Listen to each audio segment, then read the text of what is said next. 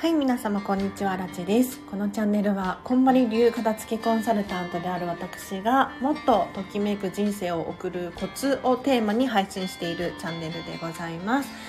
ということで、本日もお聞きいただきありがとうございます。早速、今日のテーマなんですが、今日はですね、時間の片付けをしましょうということで、優先順位の付け方について話をしていこうかなと思います。皆さん興味あるんじゃないですか？どうですか？あ、ありがとうございます。急にライブ配信始めたのに、チラチラといらっしゃいませ。ね、時間のお片付けって聞くと、ちょっとピンとこない方もいらっしゃるかもしれないんですけれど、まあ、どういうことかっていうと、日々ね、こう、慌ただしくしていませんかと。もしくは、暇な時とかについ、なんかダラダラしてしまって、もったいなかったなとかってなることってありませんか？でも、よくよく考えると、本当はやりたいことがあるとか、もしくは、自分のために、自分のための時間が欲しいとか、っていうふうに思ってらっしゃる方が多いんじゃなかろうかと。でそんな時にじゃあどうしたら自分のこともできるしリラックスのための時間もあるしで家族のための時間もあるしみたいな風にうまく時間をこうマネジメントできるのか気になると思うんですよ。あ、リオさんおはようございます。おはようございますじゃないのか。そっか。私、今、なんて言いました？こんにちは。家族が帰ってくるまで先ほどは、あ、ありがとうございます。こちらこそ、いえいえ。ね、いつも聞いてくださってる方もいらっしゃって本当に嬉しいんですよ。うん、で皆さんの背中をどんどん押していきたくってもうときめくってときめくってピンとこないかもしれないんだけれど、まあ、自分らしい日々もしくは理想の暮らしが送れるこれのお手伝いがしたい。でそういう人が増えることによってもう私のメリットとしては世の中がどんどん良くなっていくんですよ。うん。なので、このチャンネルもね、続けていきたいなと思っているんですけれど、今日はその時間のお片付けですね。皆さん、あの、どしどし質問とかコメントしていってください。はい。私の、あの、モチベーションにつながるので。もちろん、あの、聞き戦だよっていう方も大変ウェルカムですね。聞き続けていただければなと思います。で、具体的に、そう、優先順位の付け方、どうやって、ね、やったらいいのって思うかもしれないんですけれど、これすごく便利なのが、えっと、重要である、緊急である。これですね。重要か重要でないのか、もしくは緊急か緊急でないのか。この価値観ってすごく重要なので、ぜひね、メモしていただければなと思うんですけれど、人って、まあ、重要である、緊急であるっていうものから手をつけるんですね。で、この順番を守れていると、より快適に過ごすことができますので、ぜひちょっと詳しく説明させていただきます。で緊急重要マトリクスっていうことをね、もしかしたら聞いたことあるよっていう方いらっしゃるかもしれないんですけれど、ぜひあのネットで検索してみると出てくるんですが、まず、一番最初にやらなければならないことっていうと、緊急だし重要であること。これから手をつけてほしいんですね。例えば、緊急だし、重要なことって何があるかなっていうと、まあ、プライベートであれば、日々の家事とか、他にも、そうだな、お子様の対応とかもそうかもしれないですね。他にも、例えば、期限が決まっている事柄だったりとか、あと、ピンポーンって来たら、うん、宅配便のお兄さんがね、ピンポーンで来たら出なきゃいけないじゃないですか。これって緊急だし重要だと思うんですよね。で、あ、でも重要じゃない時もありますね。例えば新聞の勧誘とか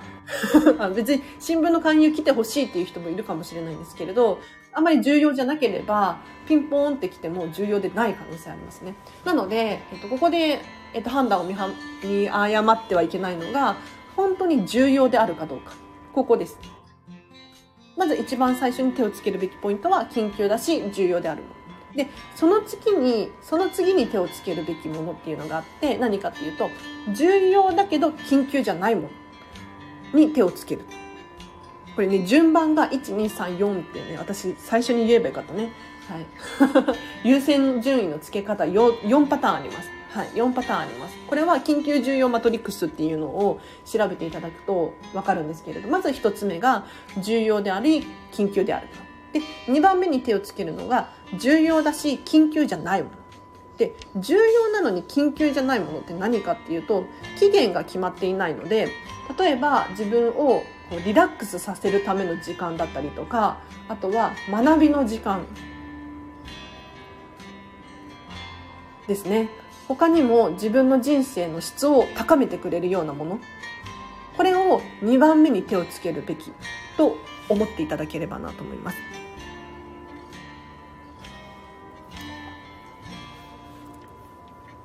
例えば、まあ、私アラチェの場合で言うとえっ、ー、とねディズニーシーに行く ディズニーシーに行くっていうのは、えー、と2番目にやるべき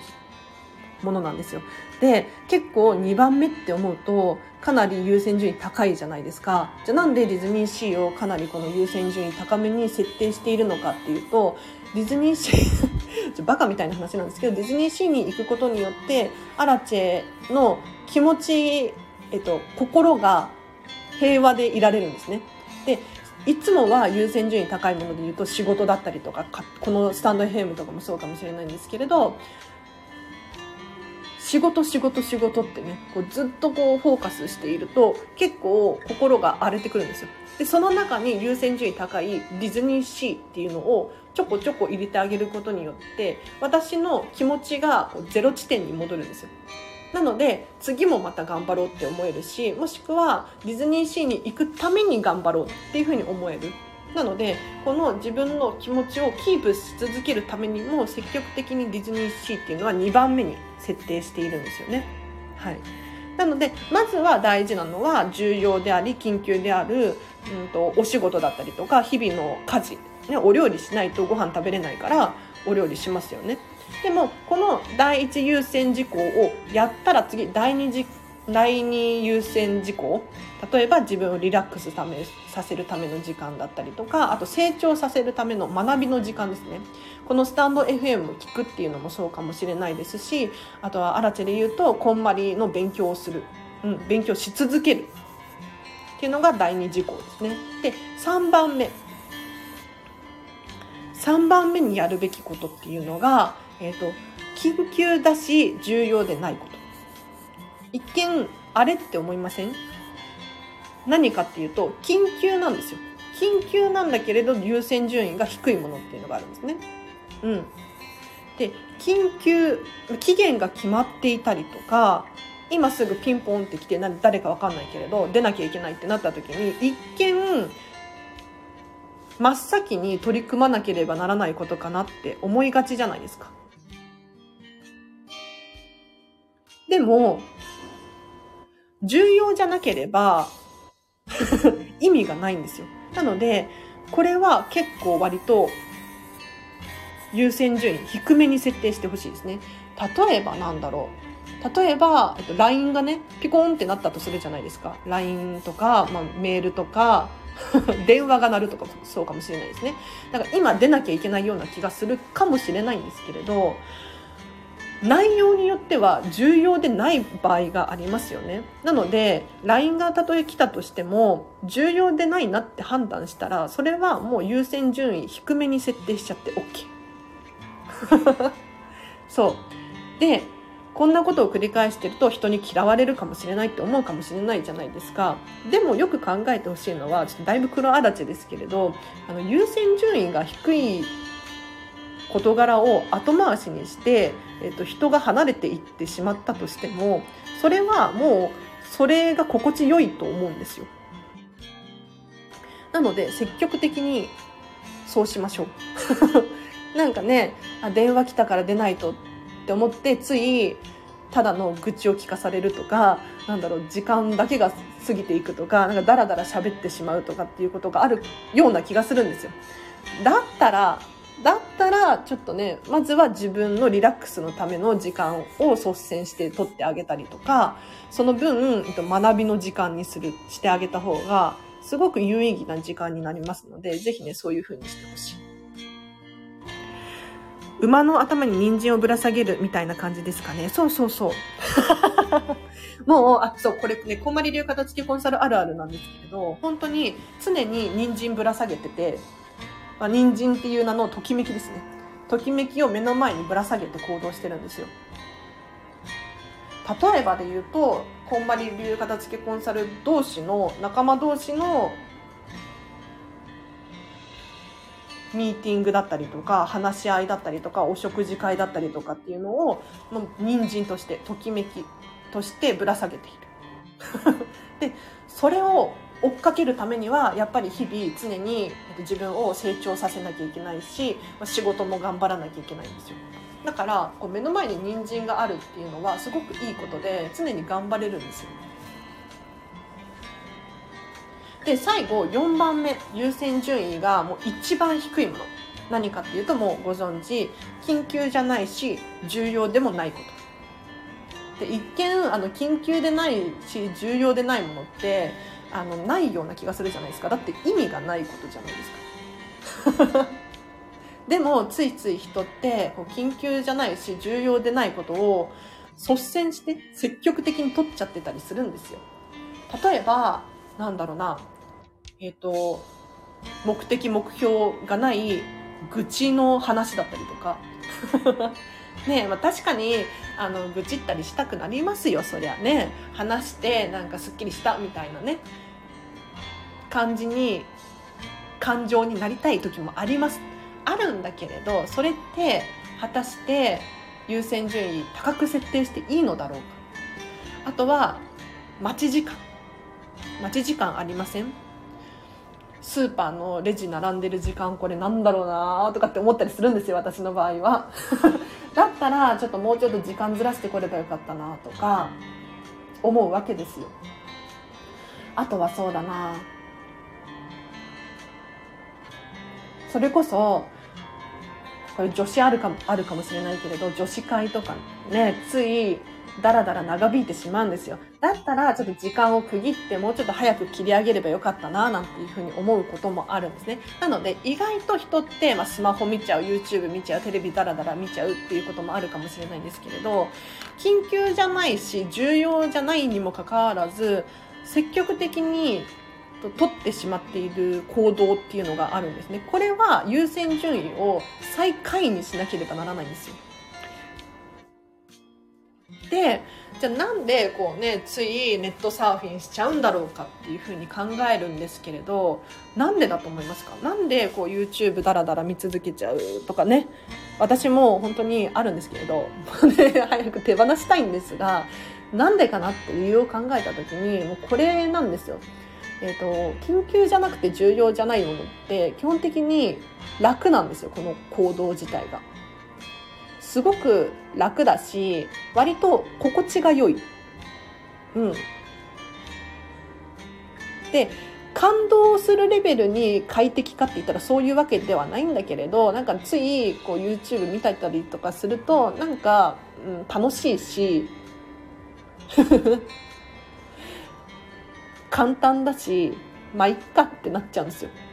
でも、そうじゃなくって、本来は自分を成長させてあげるための勉強だったりあとはリラックスさせてあげるための時間を積極的に取った方が後々の人生で考えると本当は有意義なことなんですよね。なので今日は緊急重要マトリックスっていうね、あの、これネットで調べればいくらでも出てくるんですけれど、それについて私が解説させていただきました。まず一番最初にやるべきことは重要だし緊急であること。例えば期限が決まっている事柄だったりとか、あとリオンさんがね、地震が来たら最優先事項ですねっていうことなんですけれど、本当にその通り。災害が来たりとか、あと事故とか、まあお仕事をされていたりとかすると、ね、そういう対応をしなければならないっていうことがあるかもしれないんですけれどこれはもう最優先事項ですね。うん、でその次に大事なのが重要だし緊急じゃないもの自分を成長させる学びの時間だったりとかリラックスさせてあげるための例えば家族との時間だったりとかこれが重要です。で3番目3番目が緊急なんだけれど重要じゃないこと。例えば、電話が来てたとするじゃないですか。ね、なんか今出なきゃいけないような気がするかもしれないけれど、ちょっと後回しにして、後で時間ができたらかけ直すとかね。そういう風にしてあげれば自分でうまく時間をコントロールすることもできます。はい。で、最後、えっ、ー、と、もう手放すべきって言ったらいいのかな。うん。もう優先順位最下位であるもの何かっていうと、もう緊急じゃない、重要じゃないものですね。うん。で、この順番を守ってあげることによって、必然的に4番目っていうのがどんどん減っていくんですよ。私もこれ知らなかったんですけれど、本当にこの順番で物事を対応していると自然と必要のない時間が手元から離れていきます。面白い。うん。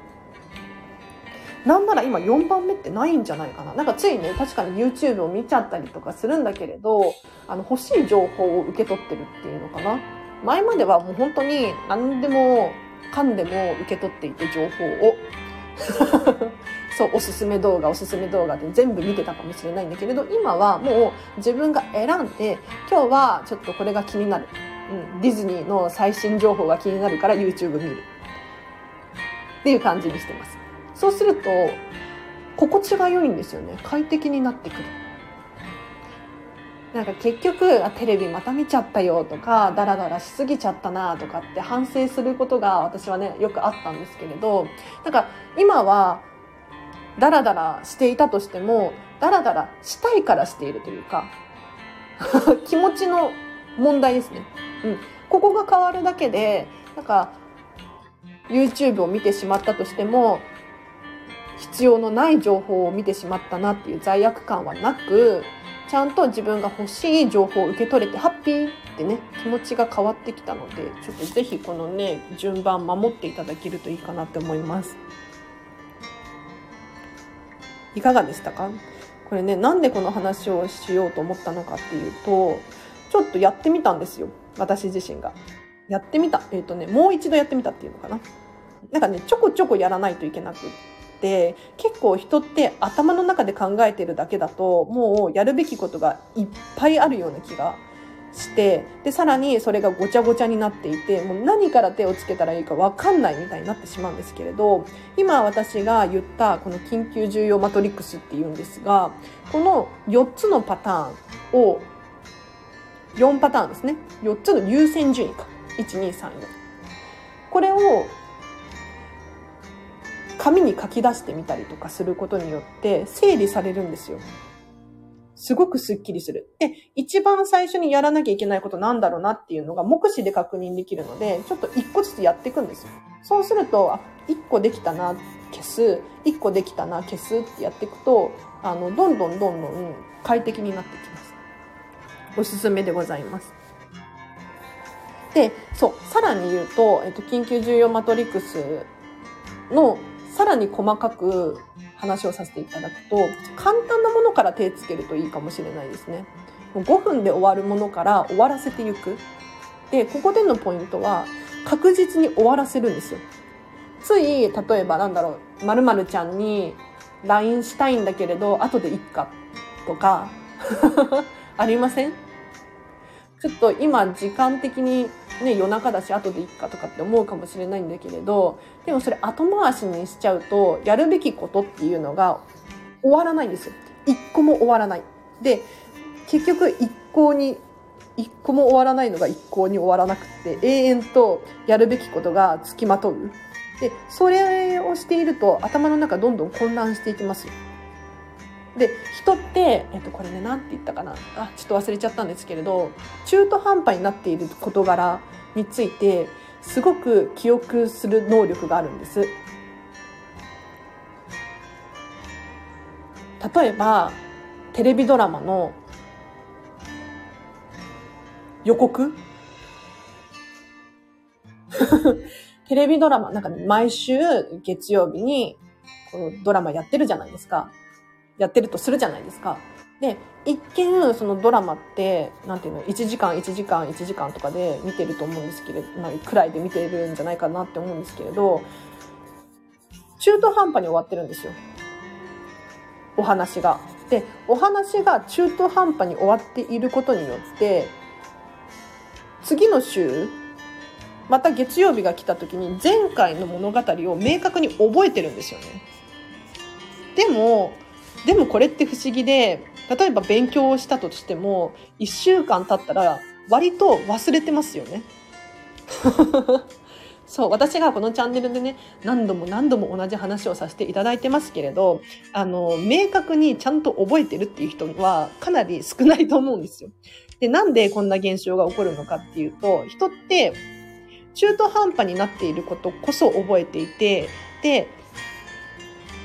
中途半端じゃない、例えばもう、しっかり明確に区切りがついて終わっていることについては忘れていっちゃうんですよ。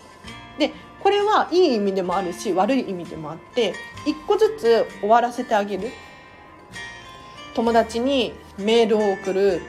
っていうことを一個終わらせるとか、えっ、ー、と、子供、お子様の書類を提出するっていうのをちゃんと終わらせてあげることによって、頭の中にそれらを記憶しておかなくてよくなるんですね。ずっと、あ、LINE 返さなきゃ LINE 返さなきゃ LINE 返さなきゃっていうのをちょこちょこ思い出すのかそれとももう終わらせちゃってすっきり次に進むのか。うんこの前家の湯飲みを10個必要性や綺麗な順番に綺麗な順に1位から10位まで並べて家族に8位から10位までをこれはもういらないかなと問いただして OK をもらい処分できました。お、素晴らしい、リオンさん。ありがとうございます。そういう優先順位もだ、えっと、ランキングもいいですよね。まさしくこのやり方はこんばりだなって思うんですけれど。この話しましょうか。じゃあ、えっ、ー、と、片付け、こんまり流片付けでお片付けをするときに、ときめきっていうのを大事にしているんですね。要するに自分の好きっていう気持ちだったりとか、あとは、平和？平和って難しいな。えっ、と、これのものがあることによって私の人生をより充実させてくれるっていう安心感を与えてくれるものですね。これらを私たちはときめきっていうふうに呼んでいるんですが、これをランキング付けするとすごくお片付け進みます。はかどります。例えばお洋服。私たちは、えっと、お洋服のお片付けから入るんですけれど、お洋服を片付ける際に、まず一番好きなお洋服どれですかっていう質問から始まります。皆さんちょっと想像してほしいんですけれどクローゼットの中引き出しの中に入っているお洋服で一番好きなお洋服ですねどれですか？で1番が見つかったら次2番探すんですよ。2番。で3番4番5番どんどんランキングつけてお洋服選んでいくんですね。で途中から分かんなくなってくるんですよ。このランキングが。なんでかっていうとそこには例えばときめきを感じなかったりとかもしくはグレーゾーン要するにどっちつかずのものがあったりとかするんですね。なのでこのランキングをつけることによって自分の好きっていう好きっていう感情が明確になってくるんです。でこのランキング1位のものっていうのはもうとことん大切にしてあげてほしくってそれこそが自分の価値であ価値観であって自分らしさ要するに個性なんですよ。で1位のものと最下位のものを比べてみてほしいんですね。そうすると明らかにもう客観的にこれメタ分析っていうんですけれど客観的に見て違いがわかると思います。はい。でじゃあその最下位のものどうしますか？例えばアラチェもお洋服持ってますよ。お洋服いっぱいいっぱいじゃないか。もう大体30着くらいかな持ってるんですけれど1位のお洋服あります。30位のお洋服あります。じゃあなんで30位のお洋服を手放さないのかっていうとときめきだからなんですよ。わかるかな ?1 位から30位まで全部ときめく状態なのか？それとも1位だけがときめいていて30位はときめいていない状態なのか？ここは運命の差ですよね。だからまずお片付けをすることによって全部のお洋服がときめく要するに全部の湯飲みリオンさんで言うと全部の湯飲みがときめく状態にしておいてその中でもランキングがあるみたいなイメージにしておくと暮らしがすごく楽しくなります。はい。アラチェのね、あの、ランキングが低いお洋服たちっていうと、例えば、仕事のお洋服かな。うん。なんか、飲食店でも働いてるんですけれど、やっぱりね、飲食やってると汚れるんですよ。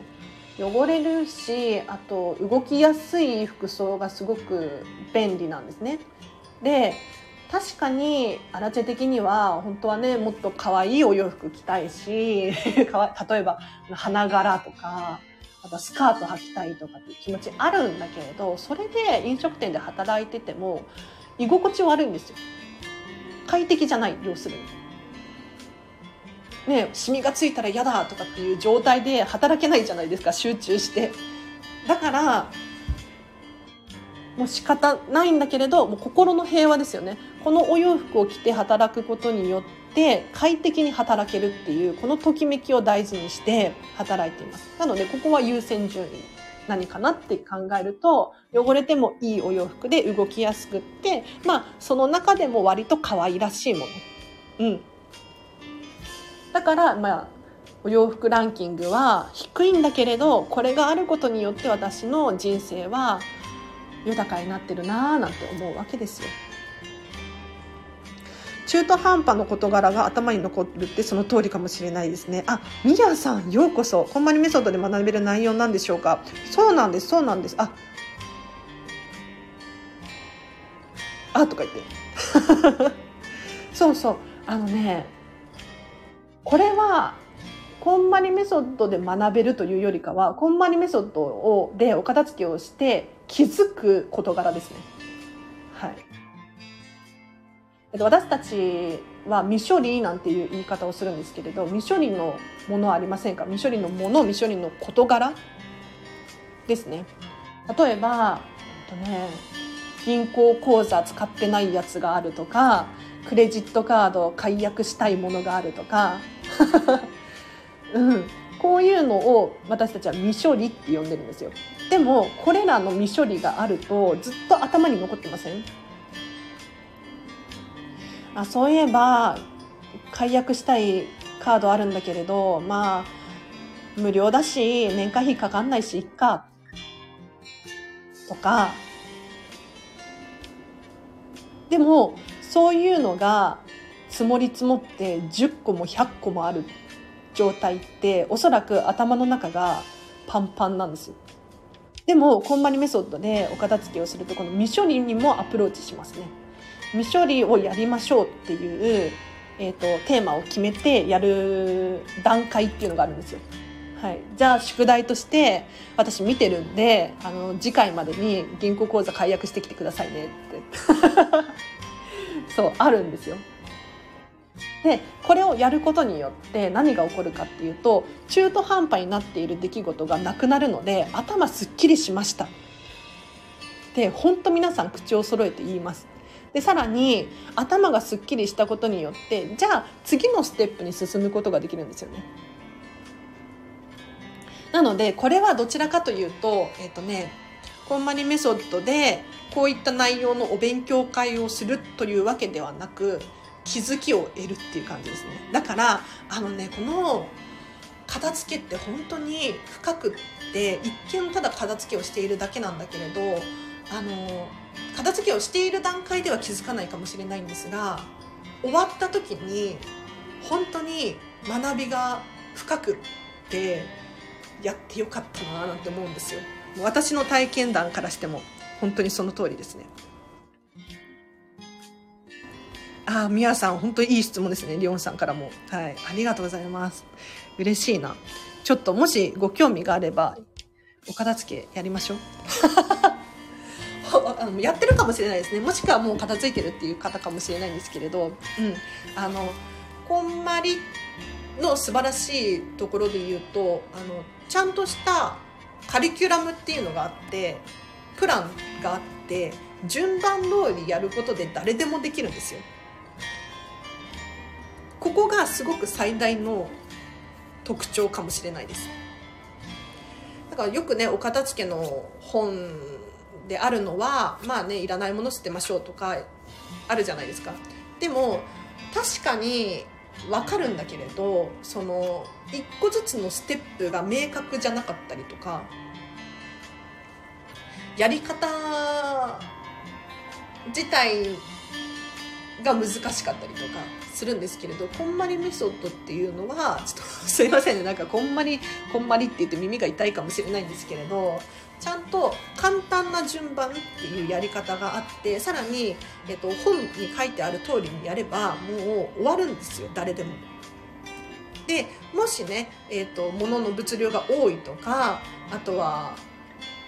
一人でやってみたけれど判断に迷うものがあるっていう場合は私たち片付けコンサルタントっていうのがいるのでもう一緒にやればもう必ず終わりますだって私たちからこうじゃあその場合はこうしましょうっていう提案をさせていただいたりとかあとはヒントを差し上げることもたくさんたくさんできるので本当に確実に終わるんです毎回有益な情報をいただいています。今までの配信聞くと勉強になりますよ。あ、本当有益な情報ですね。ありがとうございます。嬉しい。あ、チャッピーさんもようこそようこそいらっしゃいませ。今日はなんか優先順位のお話をさせていただいております。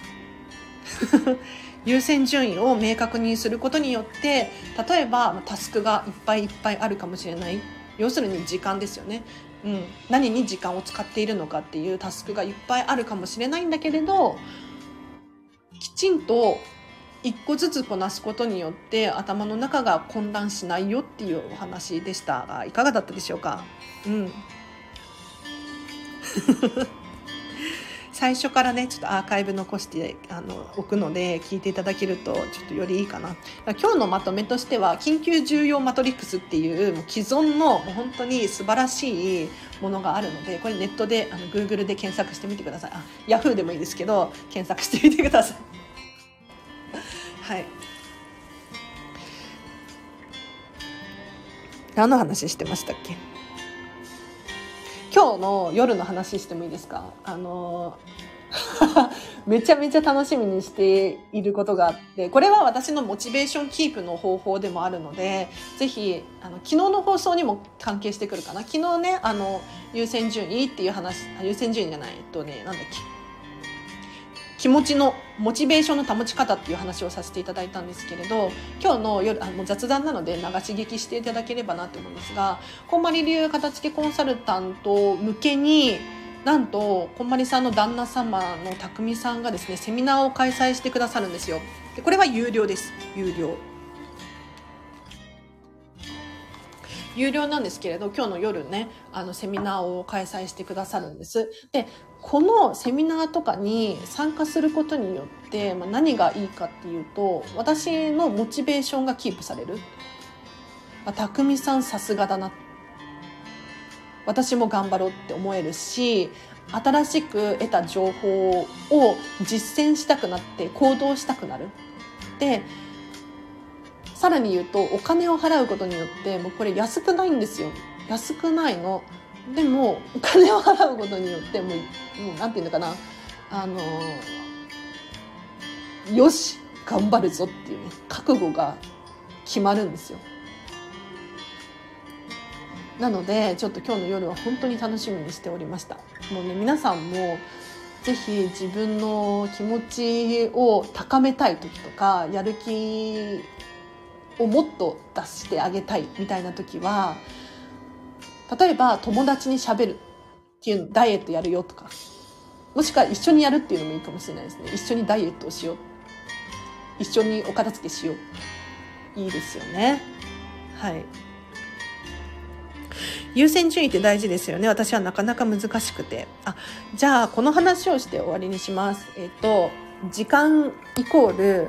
人生なんだよっていうね。ちょっと。と耳が痛くなる話をして終わらせようかなと思うんですけれどなんでこれだけ時間の片付けしよう時間の片付けしようタイムマネジメント大事だよって言ってるのかっていうと時間イコール人生なんですよ。で私はあんまりこの概念がなくって今回こんまりコーチになるにあたってこの勉強をすごくすごくしたんですね時間イコール人生なんだよっていう。そしたらもう時間の価値がやっぱり上がって全然今までとタスクっていうのかなやるべきことに対する自分のマインドが変わったんですよ。明らかに変わりました。なんか今まではどちらかというとこうお金が大事だったりとかなんだろう時間の価値が割と、まあ、低いわけではなかったんだけれどこう中途半端になっていたなってすごく反省したんですね。でもこう自分の人生を生きるにあたって時間って本当に大事だなって思えたんですよ。でそう思った時にこの時間を使うこと要するに、えっと 優先順位が低いことに対して時間を使っているっていうのは自分の人生の質を下げてるなって思ったんですね。なので本当にまあ私がね言うことでもないのかもしれないんですけれど本当に あの時間のお片付けってめちゃめちゃ大事なの。でここで大事なのは何かっていうと自分の時間なんですよ。自分の時間。まあ、例えば家族がいるっていう場合であっても、お子様がいるっていう場合であっても、自分を大切にしてほしいなって思うんです。で、まあ、日本人あるあるというか、まあね、固定概念なのかもしれないんだけれど、もうね、なんだよ、家族のために〇〇をするとか、うんと、ママだからパパだからとかっていう理由でなんか我慢したり頑張っちゃったり張り切ったりっていうこともあるんだけれど果たしてそれって自分を大切にできてるかなって思ったりするんですね。で確かに何でもかんでも自分が自分がっていうのもあんまり良しとされていないっていうのも分かるんだけれどじゃあ例えばそのママが我慢に我慢を重ねて苦しい状態である様子をお子様が見て果たして嬉しいだろうかと。多分なんだけれどママがすごく日々楽しくって、えーと、自分が好きな時間があって美味しいものを食べていて好きな服を着ていて楽しそうにしているママを見たら自分もそういう風になりたいと思うだろうしお子様がねそういうママを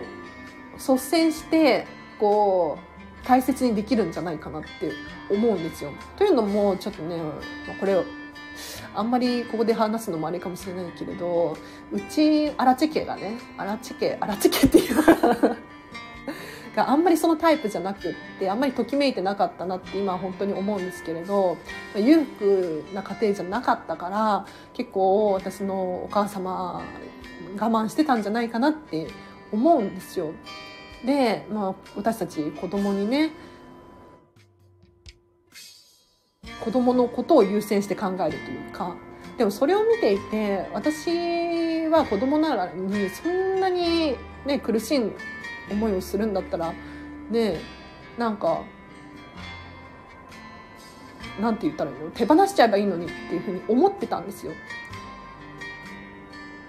で子供って別にその優しくするされることを、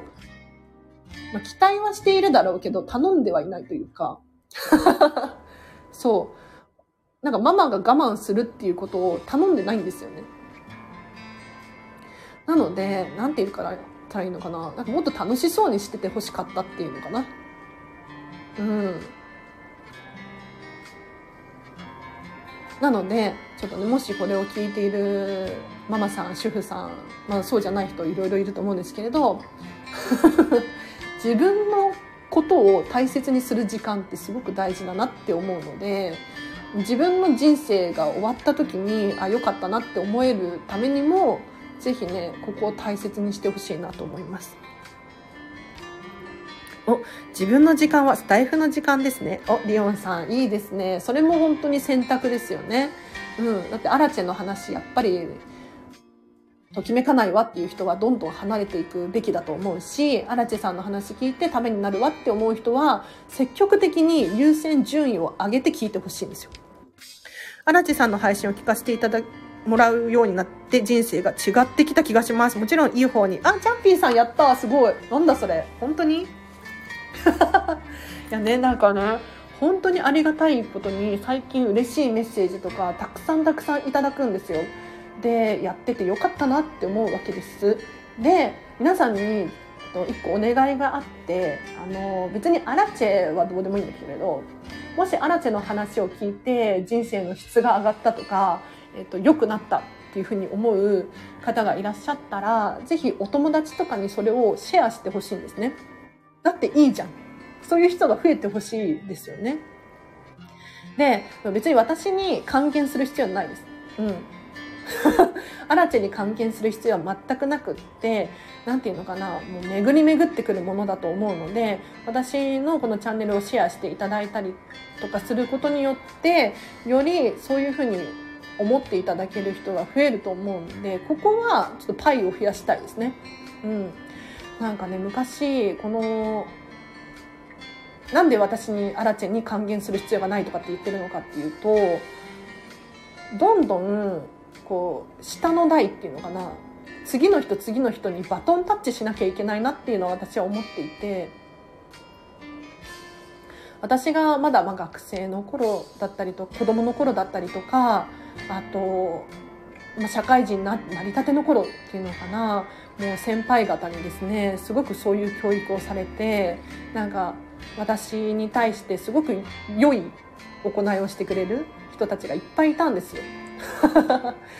うん、なんかご飯をおごってくれるとかもそうだと思うしあとはなんだろう大人になったらこういうふうにするんだよっていう学びの機会を与えてくれた人たちもたくさんいたんですね。でその時に教えてもらったのがちえちゃんが ちえが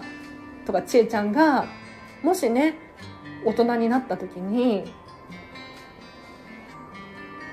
今私たちがしていることがいいなっていうふうに思うのであればそれを私たちに返すのではなくってちえちゃんの次の世代の人たちに伝えてあげてほしい。言われたんですよ。これ深いなと思って。そう。もし私たちの行いがいいと思ったら、それをちえちゃんが次の人にバトンを渡すんだよみたいなことを言われたことがあって、それを今私はするターンだなって思うんですよ。で、それはおそらく巡り巡って自分に返ってくると思うんですよ。例えば社会貢献ができるっていうことで私に戻ってくる、新地に戻ってくることもあるかもしれないですし、うん。なので、ぜひね、シェアしていただけるととても嬉しいなと思います。アちさん、シェアしました。コメントしてないようだけれど、フォローしたと言ってましたよ。あ、嬉しい。ありがとうございます。どんどんね、増やしていってほしいなと思います。なんかね、あの、ス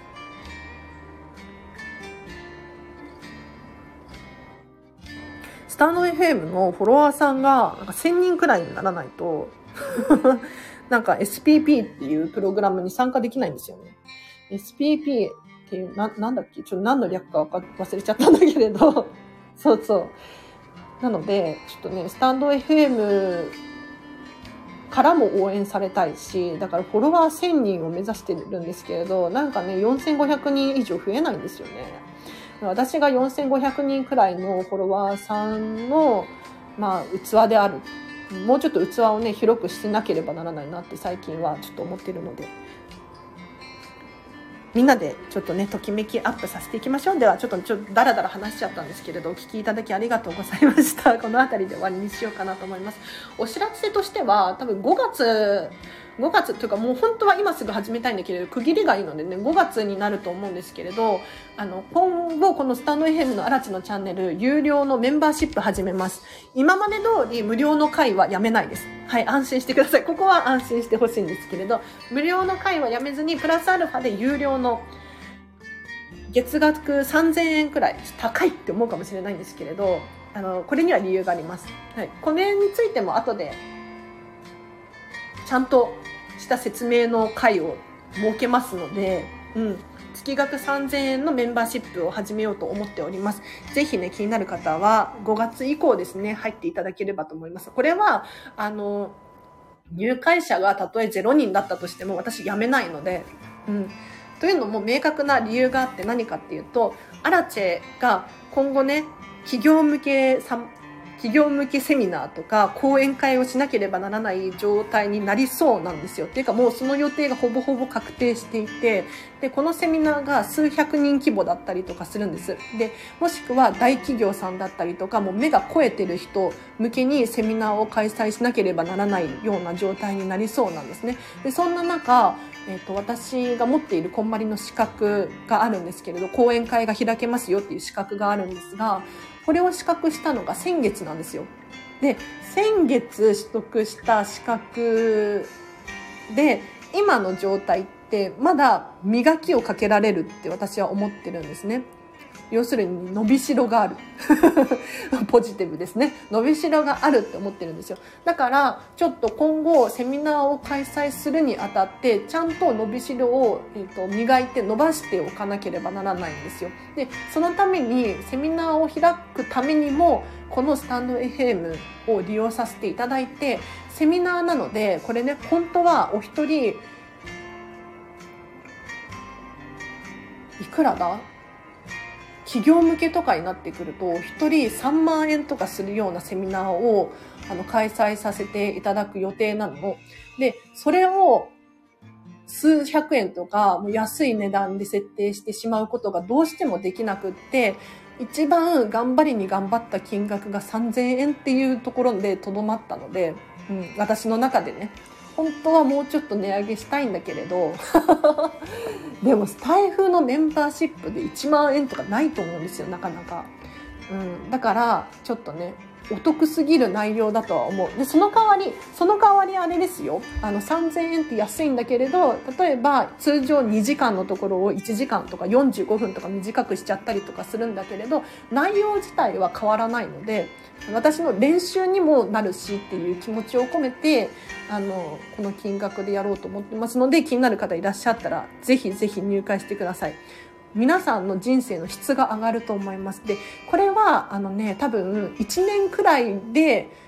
一通り学べるような、そんな、そんな回にしようかなって思ってますので、1年くらい継続していただけると、全ての学びが終わるような。内容にしたいなって思ってます。はい。では宣伝もほどほどにして、この辺りで終わりにしようかなと思います。えっと、レターやコメント随時募集しておりますので、あらちに質問があるっていう方いらっしゃいましたら、ぜひメッセージ送ってください。で、もう一個、えっとね、無料の説明会ができます。えっと、月に5名様限定なんですけれど、45分アラチェとお話ししませんか？多分皆さんのやる気、モチベーションにつながったりとかすると思いますので、ぜひね、お気軽にメッセージください。今月は残り2名くらいを予定しているんですけれど、ぜひおは、えーと、メッセージくださればって思いますね。では今日は以上です。皆様お聴きいただきありがとうございました。では今日の午後もですね、ときめく選択をして、ハピネスな日々、時間をお過ごしください。あらちでした。バイバーイ。